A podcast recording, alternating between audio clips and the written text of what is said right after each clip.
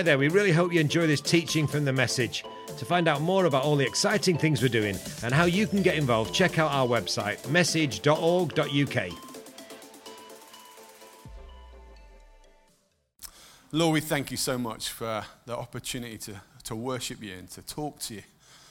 Just consider it such an honor, God, that we get to be in your presence and we get access to you. We thank you for Jesus who gives us access, crosses the great divide, makes a way to the Father. We want to be in your presence, Lord. So as we look at your words, God, the things that you've spoken, written down for us today, we pray help us to fall more deeply in love with you than ever. In Jesus' name. Amen. It is ace to be here. I have to say, I'm super excited for what's going on in Message World, going on around the place. The advance of advance is uh, something that keeps us all on our toes, very deeply exciting. That's amazing. Um, I'll tell you what, though, I was a visitor to Message Community Church on Sunday. It's worth you getting the tape, the, the, the, the online, the online recording because I'm not dead old. Um, get the online recording because it's quite remarkable. Uh, I'm not going to give the game away because I want you to go and see it, but there is a phenomenal testimony in there that will blow your socks off of the healing power of Jesus. So go, go listen to that. And then also, like the baptism testimonies are overwhelming too. So overwhelmed that I felt like I wept all morning. I just really was so stirred and choked. I can't remember the last time I cried, but I'm watching people being baptized and of like, like snot and tears. It was um, just incredible. The power of God in that place, overwhelming. Get the online version of the, uh, of the recording. There you go. And uh, for those people watching as well, be aware that this is the, the day we open our 13th grocery, this time in Bedworth. And so, in about four minutes' time, we will open the doors to what will be a phenomenal ministry in that neighborhood. So, please be praying today, throughout this week, as they uh, begin to serve there. It'll be absolutely amazing. If you've got your Bibles, please do open them to uh, Luke chapter 14. We're going to start on verse 25. I have to say, a nice, easy passage for a Tuesday morning. So, uh, hold on to your seats. It starts with this. 25. Large crowds were traveling with Jesus. Uh, I wonder, when I read that, I wonder when we look at what is to come, whether Jesus decides at this point, with a large crowd that Luke draws our attention to, whether he's trying to get rid of a few and whether he's getting a bit burdened by the amount of people that seem to be following him, and he wants to get to the bottom of why they're there, wants to really get the crowd whittled down, make sure he can get those who are following him that are really serious about being with him. And so he begins to talk about the cost of discipleship. And if you hadn't realized, the cost is high. Let me read what it says. And turning to them, he said, If anyone comes to me and does not hate, father and mother, wife and child, uh, brothers and sisters, yes, even their own life, such a person cannot be my disciples. Happy Tuesday, everybody. Welcome to Real Deal Christianity. This is heavy stuff. Oh my goodness. You know what I realize is they don't teach this stuff at Sunday school. I don't think I've yet to find a, um, a colouring in sheet with Luke 14, verse 26 on it. Imagine going home on a Sunday and you're just about to have your dinner and your kid gives you this, Mummy, look what I did for you. And it says, Follow me, hate your mum and dad. That isn't something that goes well. Stick that on your fridge and you're getting a visit from social services because it's not okay. To be a disciple of Jesus, we have to hate our family. How does that work? I don't know about you, I don't read it and think, brilliant, that sounds great, that fits. In fact, it really doesn't fit. Let's just call it, it doesn't fit. It doesn't fit with the Jesus that we know and love, the God who is meek and mild, the, the one who uh, is utterly loving, the one who tells us to love our neighbor, the one who's already told us we're to love our enemies, the one who says we're to honor our father and mother. And now we get these things these difficult words, after all the incredible words, surely that seems inconsistent. But things aren't as they seem. You should breathe a small sigh of relief. This is a kind of uh, hyperbole. This is a form of exaggeration. It's something that would have been used in Jewish speak, kind of like poetic license. It's called an idiom. I was never taught idiom, uh, idioms at school. My kids know what idioms are. I got a list from them last night. Here you go. They've all got animals in them cold turkey, hold your horses, elephant in the room, bull in a china shop, got me goat, ducks in a row, eager beaver, headless chicken, tail wagging the dog, sacred cow, cock and bull story, and the list goes on. These are idioms, and Jesus is using a Jewish idiom. He's using a kind of poetic speech to emphasize a point, and the word there to, to, that he uses for hatred is kind of an exaggerated form. It's actually used as a comparison.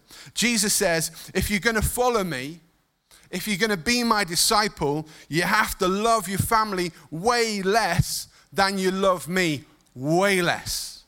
And if you're going to follow me, you're going to have to love me way more way more than you love them. Love me so much more than you do your family that, that the love you have for them almost looks like it's unloving because you love me so much, it's incomparable.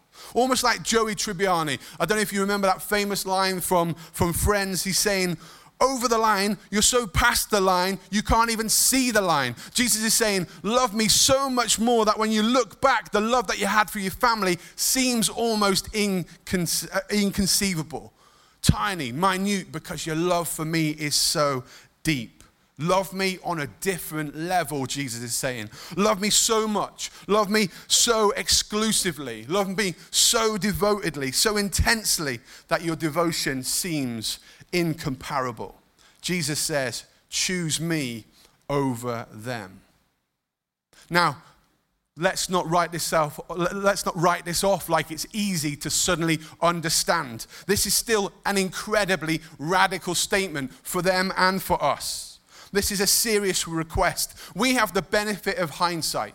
We know Christ as Messiah. We know Christ as the only Son of God, sent to be the Savior of the world we know that in Luke 14, Jesus is on the way to Jerusalem, on the way to the cross where he will die for us. And therefore, we know that he's totally worthy of our love. We sing our love and affection because of all that he's done for us. But Jesus Jesus is talking to people who don't know that he's, he's Messiah. They don't know that he's Redeemer and King. They're just a bunch of tag alongs who are being told, by the way, if you're going to follow after me, you've got to love me like you love nobody else. This is a big, big deal. He's asking for total devotion. It would be so hard to stay. When he made that statement, if you were in the crowd, what would you be thinking? I'm all in. Or, be, or would you be thinking, I just really I love my kids? Stuff it. I'm off home. I like the miracles are good and I enjoy the speaking and I, uh, you know, I love being part of the crowd. But when it comes to a, a decision to follow him and love him more than anything or just, just stay home with the kids, I would have found it very difficult not to hit the road. Love me more than you do anyone else. And let me be honest, I do find it really difficult. I love my family and I can't imagine loving anyone more than that. Like, I love Jesus. I really love Jesus, but my love for Jesus feels like a different kind of love. It doesn't feel like the same love that I have for my kids. I'm not saying I love them more, but it just feels different. I want to be honest with you. And the challenge would come when I am asked to choose between them. Would I choose Jesus or would I choose my family? If it got to the point where I had to make the decision, and I think about my friend Mo, Mo, my friend who got saved when, he was, when we were kicking off with Eden. Mo, my mate Mo is in jail in Iran right now. He chose Jesus, not his family. He left his family and chose Jesus, and he's paying the price for it. He's counting the cost. I asked him um, before he went into prison, he was waiting in like a detention center. I asked him, like, how, how are you doing this? How are you going to cope?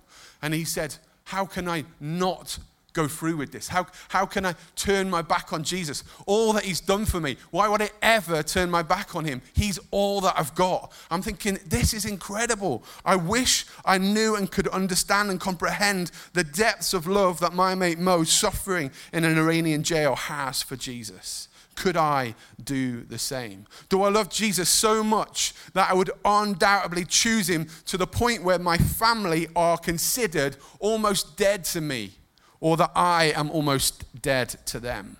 I think about those people who joined Eden, the number of different Eden workers I've met, and they've said, you know what, when I chose to move into the inner city, when I chose to uh, uh, relocate into an area of deprivation, my family said, You're stupid. Why would you do this? Why are you doing this to us? And actually, I just love it. Would you obediently follow the call of God? Even if it meant upsetting your relatives, will you choose Christ over your family? I have some beautiful moments with my, my boy Alfie at bedtime. Sometimes we'll just uh, chat about how much we love each other. It's very, very, very, very precious. And sometimes we'll try and outdo each other on who loves each other the most.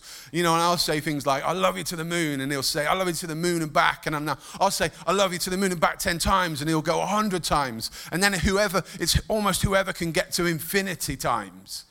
And then it'll be, oh, I love you, infinity times 10. And then before you know it's infinity times infinity, I'm like, oh, you got me. But one time when we were going through that, he said to me, Dad, uh, you are my second favorite dad. And I was like, What the heck?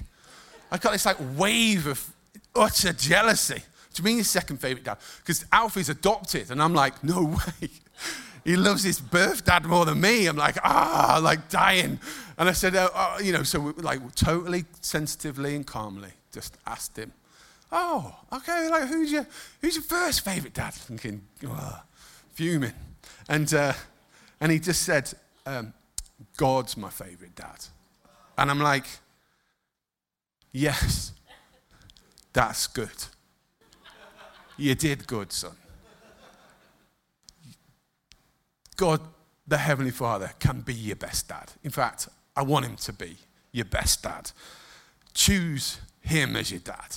He's great and he's awesome and he's wonderful. He's and it, oh, flipping out, I'm getting emotional. Flipping out, that broke me that church. Oh, flipping since the baptisms, I've been like a gibbering wreck. I'm getting all emotional. You know what? Follow that God. Follow that dad. That dad will never let you down. That dad will never leave you or forsake you. Tell that dad everything. Tell that dad that you love him. Go wherever he tells you to do. Uh, go. Do whatever he tells you to do. You know what I mean? But also you can't have any chocolate for the rest of the week. You know, that's, that's how it works. That's the discussion. If and when you come to terms with the first part of Jesus' great commandment, you get whacked with the second. If anyone comes to me and does not ha- hate even their own life, such a person cannot be my disciple. Oh my goodness. If you, if you don't consider your family almost as hatred because you love me so much, then you've got to also know you've got to hate yourself, hate your life. But the same idiom applies. To love Jesus is to appear to hate by comparison. Do you love Jesus more than you do yourself? Would you choose him at any cost? And Jesus goes on to say, anyone uh, and, and whoever does not carry their cross and follow me cannot be my disciples. Jesus is saying, hate yourself so much that you take with you the cross of Christ upon your back. I'm so blown away by this statement. Whenever Jesus talks about the cross, see, Jesus hasn't died on the cross yet. I always think whenever he mentions the cross, I'm like, all ears. He's never mentioned that he's going to die on the cross. But yet he's t- saying to people, take up your cross and follow me. What an odd statement. You know, there's no talk about him dying as the Messiah upon a cross yet, and yet he's calling his disciples to be cross carriers. Take with you a machine that on which to die, an object of death. And I wonder if Jesus is saying our desires our loves, our demands stand against the things of God. They are by nature opposed to God and His plans, and therefore take something with you that will each and every day put them to death. Die to self. Kill individualism. Kill self centeredness. Have the cross close at hand. Have it upon your back. Be carrying it at all times. Be ready to kill whatever stands in opposition to Jesus. That's a big ask. That's serious stuff. You don't put that on your colouring in sheet. Such a radical statement. And I don't know about you, but I love comfort. I love ease. I love a steady life. I love a, a, a, just a life in front of the fire with salted caramel chocolate. I'm good at self preservation. I'm good at self protection. I'm good at self care, self improvement, self actualization. Do you see that self is very right at the heart of the spirit of the age? We're all about self. And then Jesus turns it all upside down and he says, kill it all. Kill it all off. He calls us to kill off our desires, kill off our preferences, kill off our hopes and our wants and our dreams and our plans and our identity, all the things that the world would tell us are essential to who we are, and we're to put them to death. Jesus says, Love me so much more than you do yourself. That the love that you have for yourself looks almost unloving. Love me first. Jesus first. Jesus at all costs. Paul writes this in Philippians 3:8. What is more, I consider everything a loss because of the surpassing worth of knowing Christ Jesus my Lord, for whose sake I have lost all things. I consider them garbage that I may gain Christ. Compared to knowing Jesus, everything that I have, everything that I am is a bag of poo. It is. It's dross, that's the Greek for garbage, a bag of poo. Worth nothing, dead to me. The uh, theologian R. Kent Hughes says this discipleship requires everything. There are no exceptions. No one has ever become a disciple of Jesus and lived a life of ease. You can search the writings of the Apostolic Church and you will find no exceptions. You can check every writing and personal vignette during the first 400 years of the church and you'll find no disciples lounging on the bed of constant comfort. The same is true of the Dark Ages and the Renaissance and the Reformation and the 500 years of intervening history. Discipleship calls for sacrifice. It's not an easy ride. It reminds me of a story I read just the other day about four nuns who were killed by jihadists in 2016 in a Yemeni attack. And uh, they were running this hospital. I think there was about 80 or 90 different sick people that they were caring for. And as the kind of violence was building up, they were called by their um, like mother superior, who said, "You're able to leave. You're free to leave. Don't stay. It's dangerous. You're free to leave." And they reportedly said back with one voice, We choose to stay and to live or die with our poor. And it was reported that they prayed every day this prayer the prayer to resign themselves, to resign themselves to the will of God. And their prayer said something like this With our hearts filled with greater love and enthusiasm, we begged God to continue to use our nothingness to make the church present in the world today. I just think it's so profound that was going through their mind. Resign me, Lord. Resign me. Like, I, I, put to death this life. Resign my life. I resign it to you. Now use my nothingness. Use all that I have, which is nothing but all that you've given me, and help me to change the world. And Jesus calls us now just to stop for a moment after giving us these very heavy lines, he gives us these two real quick parables.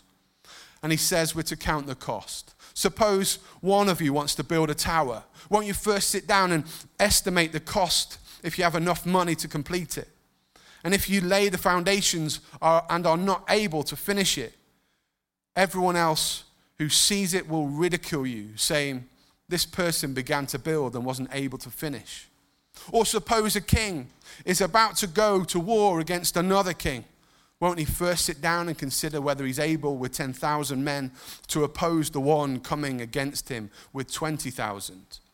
If he's not able, he will send a delegation with the other uh, uh, while the other is still a long way off and will ask for terms of peace. It's such an odd thing. We get this really powerful, heavy bit of teaching, and then suddenly he's dropping some nice kind of stories for us. But Jesus says twice the same thing sit down. Sit down and consider. This is something so serious that you need to sit down and give it some time. We're to count the cost. But to count the cost, you might need to just take a little bit of time because this is serious what he's asking of us. You know, we rush through some stuff, don't we? We're rushed to do worship, rushed to do prayer, rushed to get on with the mission of God, rushing here and there. And Jesus says, No, this is a big one, so take a seat and count the cost. Do you realize what it's going to take? Do you realize what you've got to give up in order to see this achieved? It's going to take everything. All your resources. Do you have what it takes? All your heart, mind, soul, and strength, everything you have. And in the same way, Jesus says, those who do not give up everything, everything, you cannot be my disciples. The cost is big. Sit down and have a think about it.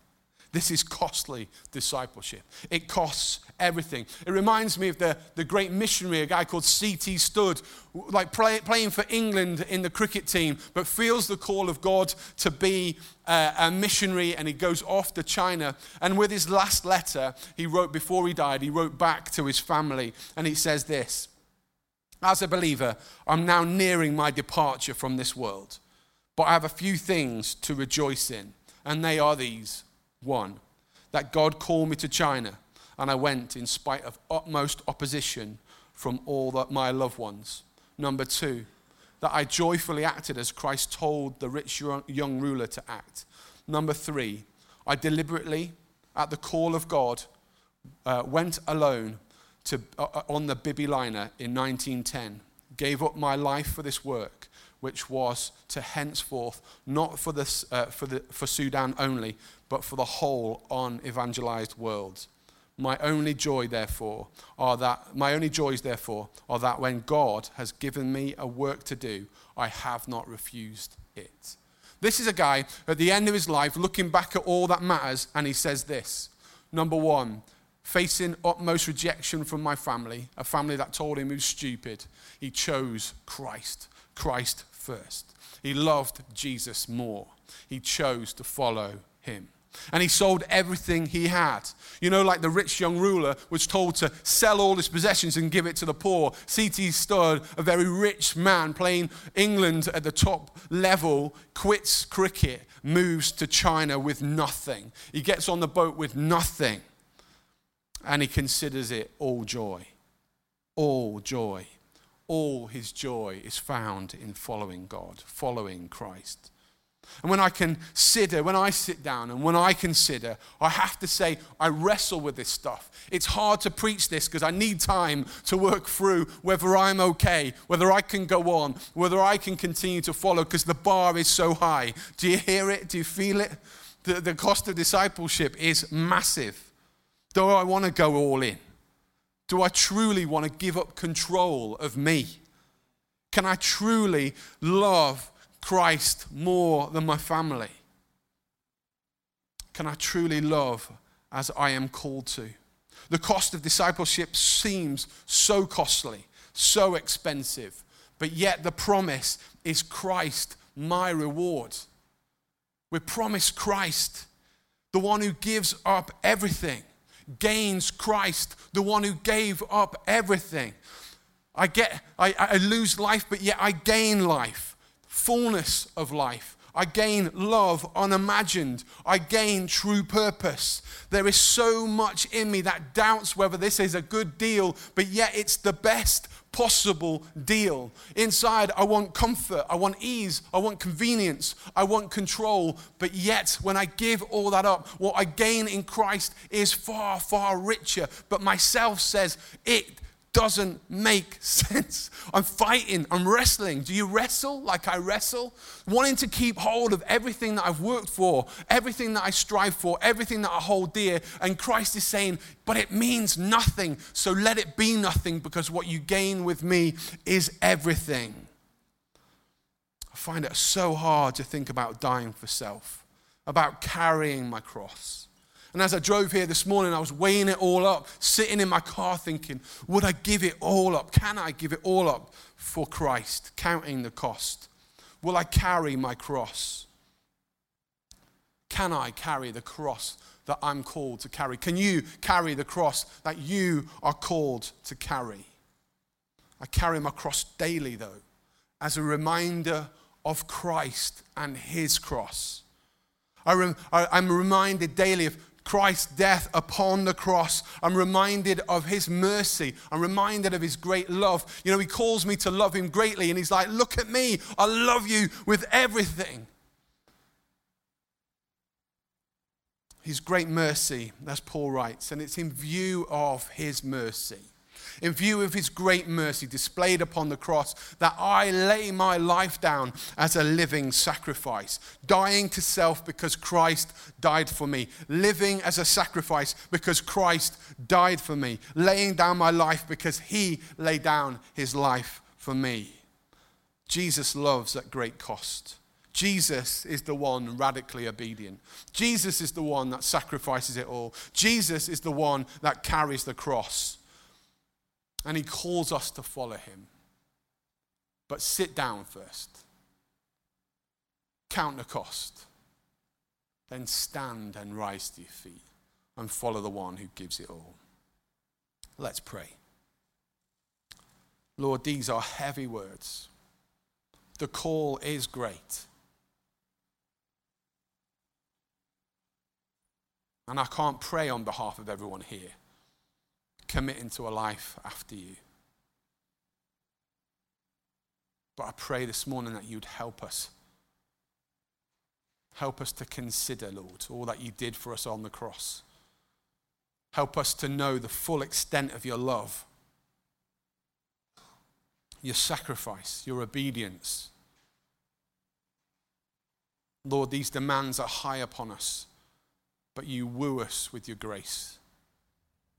You astound us with your mercy. Draw us after you, Lord. Thank you, God, that you don't call us to somewhere or to something that you haven't been or something you wouldn't do yourself. You call us to carry a cross as you did.